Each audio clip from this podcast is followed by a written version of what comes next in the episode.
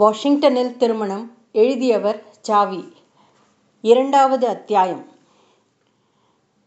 பிள்ளைக்கொருக்கார் பெண்ணுக்கொருக்கார் தவிர கல்யாண செலவுக்கென்று பத்து லட்சம் டாலரை தனியாக ஒதுக்கி வைத்து விட்டார்களாம் என்று பல் முப்பத்தி இரண்டும் தெரிய கூறினாள் பெண்ணின் தாயார் விசாலம்மாள். பெண்ணுக்கு நகை நட்டெல்லாம் செய்து போடுகிறார்களாமா என்று விசாரித்தாள் அபயாம்பாள் அத்தை. இருபத்தி ரெண்டு கேரட் தங்கமாகவே நமக்கு வேண்டியதை கொடுத்து விடுகிறார்களாம். இஷ்டமான நகைகளை செய்து கொள்ளலாம். ஆனால் ஒரு கண்டிஷன், எல்லா நகைகளையும் அமெரிக்காவிலேயே தான் செய்ய வேண்டுமாம். நகை செய்வதை ராக்ஃபெல்லர் மாமி நேரில் பார்க்க வேண்டுமாம் என்று பெண்ணுக்கு தகப்பனார் ஐயாசாமி கூறினார். இதென்னடா சங்கடம், நகைகளை நம்மூரிலேயே செய்து எடுத்துக்கொண்டு போனால் என்னவாம் என்று கேட்டாள் பாட்டி. அவர்கள் இவ்வளவு பணம் செலவழித்து இந்த கல்யாணத்தை நடத்துவதே நம்மவர்களின் கல்யாணத்தில் உள்ள வேடிக்கையெல்லாம் பார்க்கத்தானே. நமக்கு ஒரு கவலையும் இல்லை. சம்பந்தி வீட்டுக்காரர்களைப் போல் ஜாம் ஜாம் என்று அமெரிக்கா போய்விட்டு வரவேண்டியதுதான் என்றார் ஐயாசாமி. பேஷ், நம்ம ருக்குவின் அதிர்ஷ்டமே அதிர்ஷ்டம். அவள் கழுத்தில் மூன்று முடிச்சு விழப்போகிறதா என்று கவலைப்பட்டு கொண்டிருந்தேன். அவளுக்கானால் அதிர்ஷ்டம் இப்படி அடித்திருக்கிறது என்று சொல்லி மகிழ்ந்தாள் பாட்டி. பிள்ளையை பார்த்தாயாடா, கண்ணுக்கு லட்சணமாய் இருக்கிறானா ருக்குவின் அத்தை கேட்டாள். அதற்காகத்தானே டெல்லிக்கு போய் வந்தேன். ராஜா மாதிரி இருக்கிறான். பெயரும் ராஜாதான். டெல்லி செக்ரட்டேரியட்டில் தான் வேலை. எண்ணூறு ரூபாய் சம்பளம். கும்பகோணம் மூர்த்தியின் மாப்பிள்ளைக்கு சிநேகிதனாம். அமெரிக்காவில் உள்ள மூர்த்தியின் மூலமாகத்தான் இவ்வளவு ஏற்பாடுகளும் நடந்திருக்கின்றன என்றார் ஐயாசாமி. ஓஹோ, அப்படியா சங்கதி.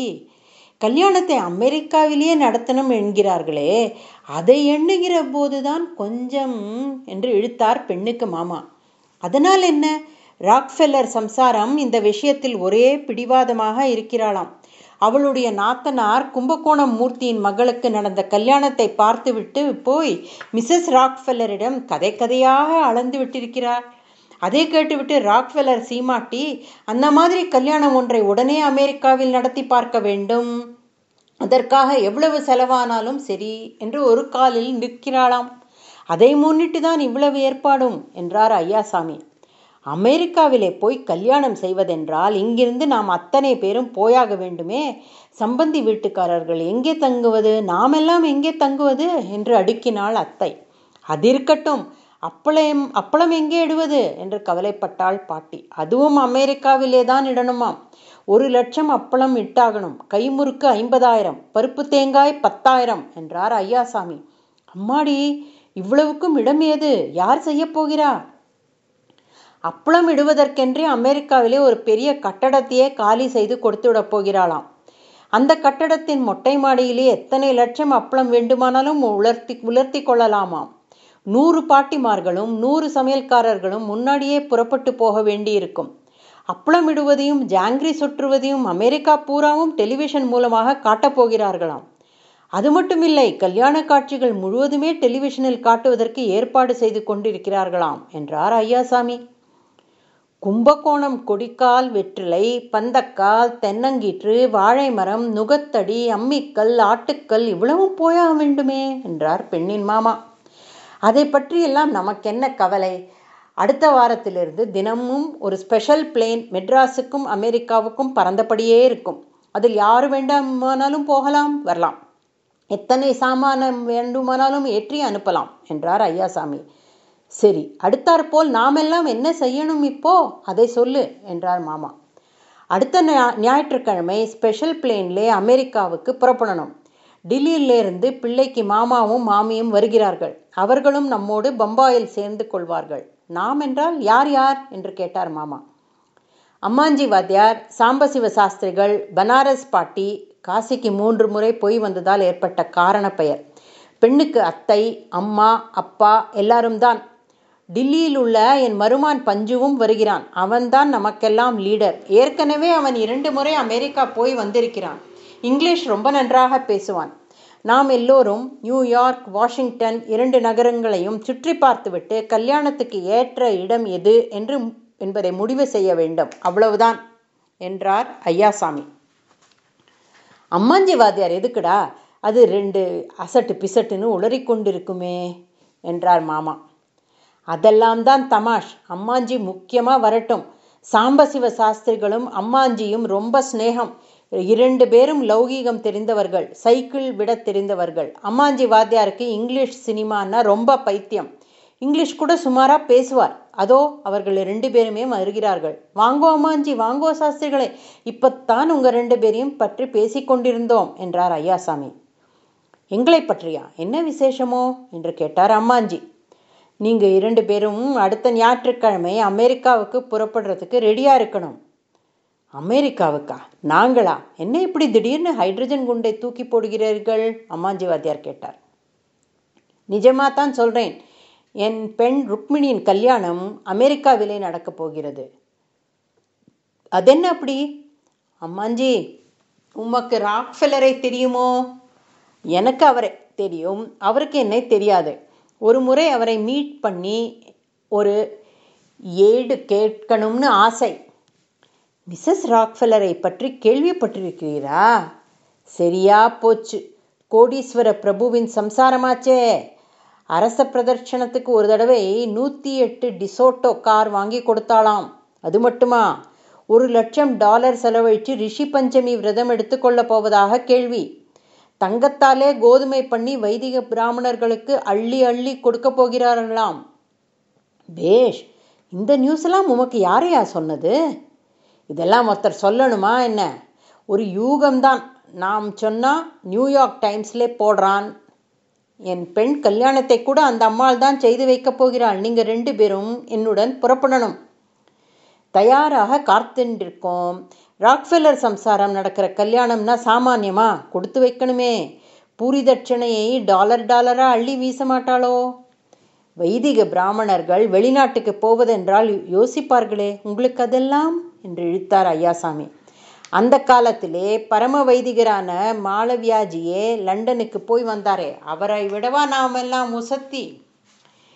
இங்கிலீஷ் பாஷை தெரியாதே உங்களுக்கு, அமெரிக்காவிலே கஷ்டப்பட மாட்டீர்களா? பாஷை தெரியலைன்னா நமக்கு என்ன கஷ்டம்? நாம் பேசுகிற பாஷை அமெரிக்காவுக்கு புரியாது, அதனாலே கஷ்டப்பட போகிறவா அவா தானே. சரி வாத்தியாரே, அப்படின்னா பிரயாணத்துக்கு ரெடியாக இருங்க. சண்டே மார்னிங் செவன் தேர்ட்டிக்கா பிளேன்? அம்மா அம்மாஞ்சி கேட்டார். அமெரிக்கா என்றதுமே இங்கிலீஷ் பிரபாகமாக வருதே என்றார் ஐயாசாமி. ஃபுல் சூட்டே தைத்து போட்டுக்கொண்டு வரப்போகிறேனே என்றார் அம்மாஞ்சி. சேச்சே, அப்படியெல்லாம் வேஷத்தை மாற்றி விடாதீங்க. யார் யார் எப்படி இருக்கிறோமோ அப்படியே தான் போகணும். நம்ம எல்லாம் நம் நாட்டு உடையிலே பார்க்கத்தானே ஆசைப்படுவா. சாஸ்திரிகள்னா பேர்பாடியாவா போகிறது? அட்லீஸ்ட் லால் பகதூர் சாஸ்திரி ஆட்டம் ஒரு ஷெர்வானியாவது தைத்து போட்டுக்கொள்கிறேனே. சொல்கிறதை கேளும், நீர் இப்போது இருக்கிறபடியே தான் வரணும், தெரிந்ததா? போய் வரோம். பெண் வீட்டுக்காரர்கள், ருக்குவின் தம்பி வெங்கிட்டு உட்பட பிள்ளை வீட்டுக்காரர்கள், டில்லி பஞ்சு எல்லாரும் பம்பாய் விமான நிலையத்தில் குறிப்பிட்ட நேரத்தில் வந்து கூடிவிட்டார்கள். டில்லி பஞ்சு எல்லோரையும் விமானத்தில் ஏறிற்றுவிட்டு தானும் ஒரு சீட்டில் அமர்ந்து கொண்டான். அம்மாஞ்சி வாத்தியார், சாம்பசிவ சாஸ்திரிகள் இருவரும் விமான பெல்ட்டை இறுக்கி போட்டுக்கொண்டு கண்ணாடி பலகனி வழியாக கீழே பூமியை பார்த்து கொண்டிருந்தார்கள். பெனாரஸ் பாட்டி ஜபமாலையை எடுத்து உருட்டினாள். விமானம் உயரத்தில் கிளம்பியது. ஏர் ஹோஸ்டஸ் வந்து எல்லோருக்கும் பெப்பர்மின்ட்டும் லவங்கமும் வழங்கினாள். வெங்குட்டுவிற்கு ஆகாச பிரயாணம் ஒரே இனிப்பாயிருந்தது. அந்த ஆரணங்கையே உற்று பார்த்து கொண்டிருந்த அம்மாஞ்சி, அப்சரஸ் மாதிரி இருக்காளே என்றார். ஆகாசத்திலே பறக்கிறவர்கள் கந்தர்வ பெண்கள் மாதிரி இருப்பது சகஜம்தானே என்றார் சாஸ்திரிகள். பனாரஸ் பாட்டி அந்த அழகியை பார்த்து, ஏண்டியம்மா உனக்கு கல்யாணம் ஆயிட்டுதோ என்று விசாரித்தாள். இல்லை பாட்டி என்றார் ஏர் ஹோஸ்டஸ். உனக்கு எந்த ஊரு? பால்காட். பாலக்காட்டு பெண்ணா நீ? பேஷ், அதுதான் தமிழ் பேசுகிற. உன் பேர் என்ன? லலிதா. நம் பஞ்சுவுக்கு நல்ல ஜோடி என்றாள் அத்தை. நியூயார்க் நகர விமானக்கூடத்தில் மேரேஜ் கோஷ்டியை வரவேற்க Mrs Rockefeller, Catherine, Loretta, Hobbs, Murthy, Lochana முதலானோர் நண்பர்கள் புடைசூழ காத்திருந்தார்கள். பத்திரிகை நிருபர்களும் கேமராக்காரர்களும் தயாராகி இருந்தார்கள். டில்லி பஞ்சுதான் முதன் முதல் விமானத்தை விட்டு இறங்கினான். மிஸ்ஸஸ் ராக்ஃபெல்லருக்கும் கல்யாண கோஷ்டியினரை ஒவ்வொருவராக அறிமுகப்படுத்தினார். ராக்ஃபெல்லர் சீமாட்டி எல்லோரையும் இன்முகத்துடன் கைக்குலுக்கி வரவேற்று தன் மாளிகைக்கு அழைத்து சென்றார். அம்மாஞ்சி ஒரு கேமராக்காரரை அணுகி, என்னை ஒரு நல்ல போஸில் ஃபோட்டோ எடுங்களேன் என்று கூறியபோது, ஐயோ இந்த அசடு வேண்டாம் என்று அப்போதே சொன்னேன் என்று மாமா தலையில் அடித்து கொண்டார். விருந்தினர் மாளிகையில் கல்யாண கோஷ்டி தங்குவதற்கு மிகச்சிறந்த முறையில் ஏற்பாடு செய்து வைத்திருந்தார்கள்.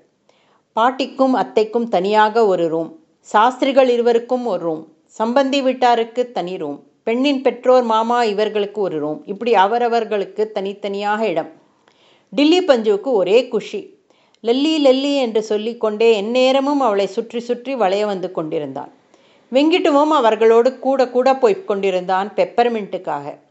எல்லோரும் குளித்துவிட்டு வாருங்கள், எங்கள் வீட்டு குக்கை இங்கே அழைத்து வந்திருக்கிறேன், உங்களுக்காக இட்லி காஃபி தயாராகி கொண்டிருக்கிறது என்றாள் மிஸ்ஸஸ் மூர்த்தி. டூத் பேஸ்ட் வேண்டுமா சாஸ்திரிகளே என்று கேட்டான் சமையல் சங்கரன். பேஸ்ட் எல்லாம் எதுக்கு, வேஸ்ட், நான் கையோட ஒரு கட்டு பேனியன் ஸ்டிக் கொண்டு வந்திருக்கிறேன் என்றார் அம்மாஞ்சி. பேனியன் ஸ்டிக் என்றால் என்னையா என்று கேட்டார் சாஸ்திரிகள்.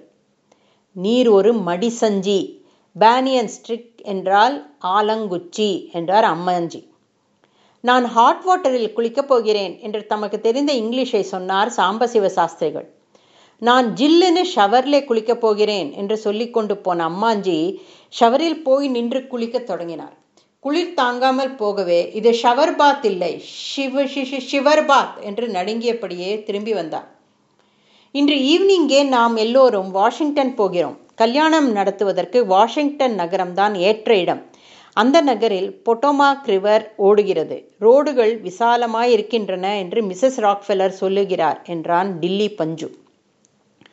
ஐயம் விசேஷா, எனக்கும் அப்படிதான் தோன்றுகிறது. நியூயார்க் ரொம்ப நெரிசலாக இருக்கு, வாஷிங்டனுக்கே போய்விடலாம்.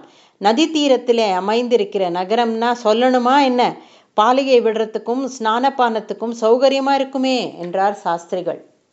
ஏண்டப்பா காவிரிக்கரை மாதிரி படித்துறை இருக்குமோ என்று கேட்டாள் அத்தை. இல்லைன்னா கட்டி கொடுக்க சொன்னா போச்சு, இது என்ன பிரமாதம் என்றார் மூர்த்தி. அப்பளமிட்டு உலர்த்துவதற்கு நல்ல மாடியா வேணுமேடா என்று கவலைப்பட்டாள் பனாரஸ் பாட்டி. நீங்க வாஷிங்டனுக்கு வந்து பாருங்கோ பாட்டி, அங்கே உங்களுக்கு எந்த கட்டடம் சௌகரியமா இருக்கும்னு பார்த்து சொல்லுங்கோ, அதை காலி பண்ணி கொடுத்து விட சொல்கிறேன் என்றார் மூர்த்தி. ரொம்ப உயரமான கட்டடமாக இருந்தால் அடிக்கடி மொட்டை மாடிக்கு போகிறதுக்கு கஷ்டப்படுமே. அதை பற்றியும் கவலைப்பட வேண்டாம், அப்பளம் இட்டு முடிக்கிற வரை தனி லிஃப்ட் வேலை செய்யும். அந்த கட்டடம் பூராவையும் அப்பள டிபார்ட்மெண்ட்டுக்காகவே ஒதுக்கிவிட சொல்கிறேன், போதுமா? எதேஷ்டம் என்றாள் பாட்டி. அன்று மாலையே திருமண கோஷ்டியை ஏற்றி சென்ற விமானம் வாஷிங்டனை நோக்கி பறந்தது. பால்காட் லல்லி தான் ஏர் ஹோஸ்டஸ். வாஷிங் சோடாவுக்கு எத்தனை மணிக்கு போய் சேரும்டி என்று லல்லியை கேட்டாள் பாட்டி. லல்லி சிரித்துவிட்டு, வாஷிங் சோடா இல்லை பாட்டி, வாஷிங்டன், பார்த்துட்டே இருங்கோ, இன்னும் கொஞ்ச நேரத்தில் தெரிய போகிறது என்றாள். எல்லோரும் கண்ணாடி ஜன்னல் வழியாக எட்டி பார்த்தார்கள். வாஷிங்டன் நகரம் தெரிந்தது. அதோ உயரமாக தெரிகிறதே, அது என்ன என்று கேட்டாள் அத்தை. அதுதான் வாஷிங்டன் மானுமெண்ட், ஞாபகார்த்த ஸ்தூபி, ஐய ஐநூற்றி ஐம்பத்தைந்து அடி உயரம் என்றாள் லல்லி. பென்சிலை கூறாக சீவி குத்திட்டு வைத்திருக்கிற மாதிரி அல்லவா கட்டி வைத்திருக்கிறார்கள் என்றாள் பாட்டி.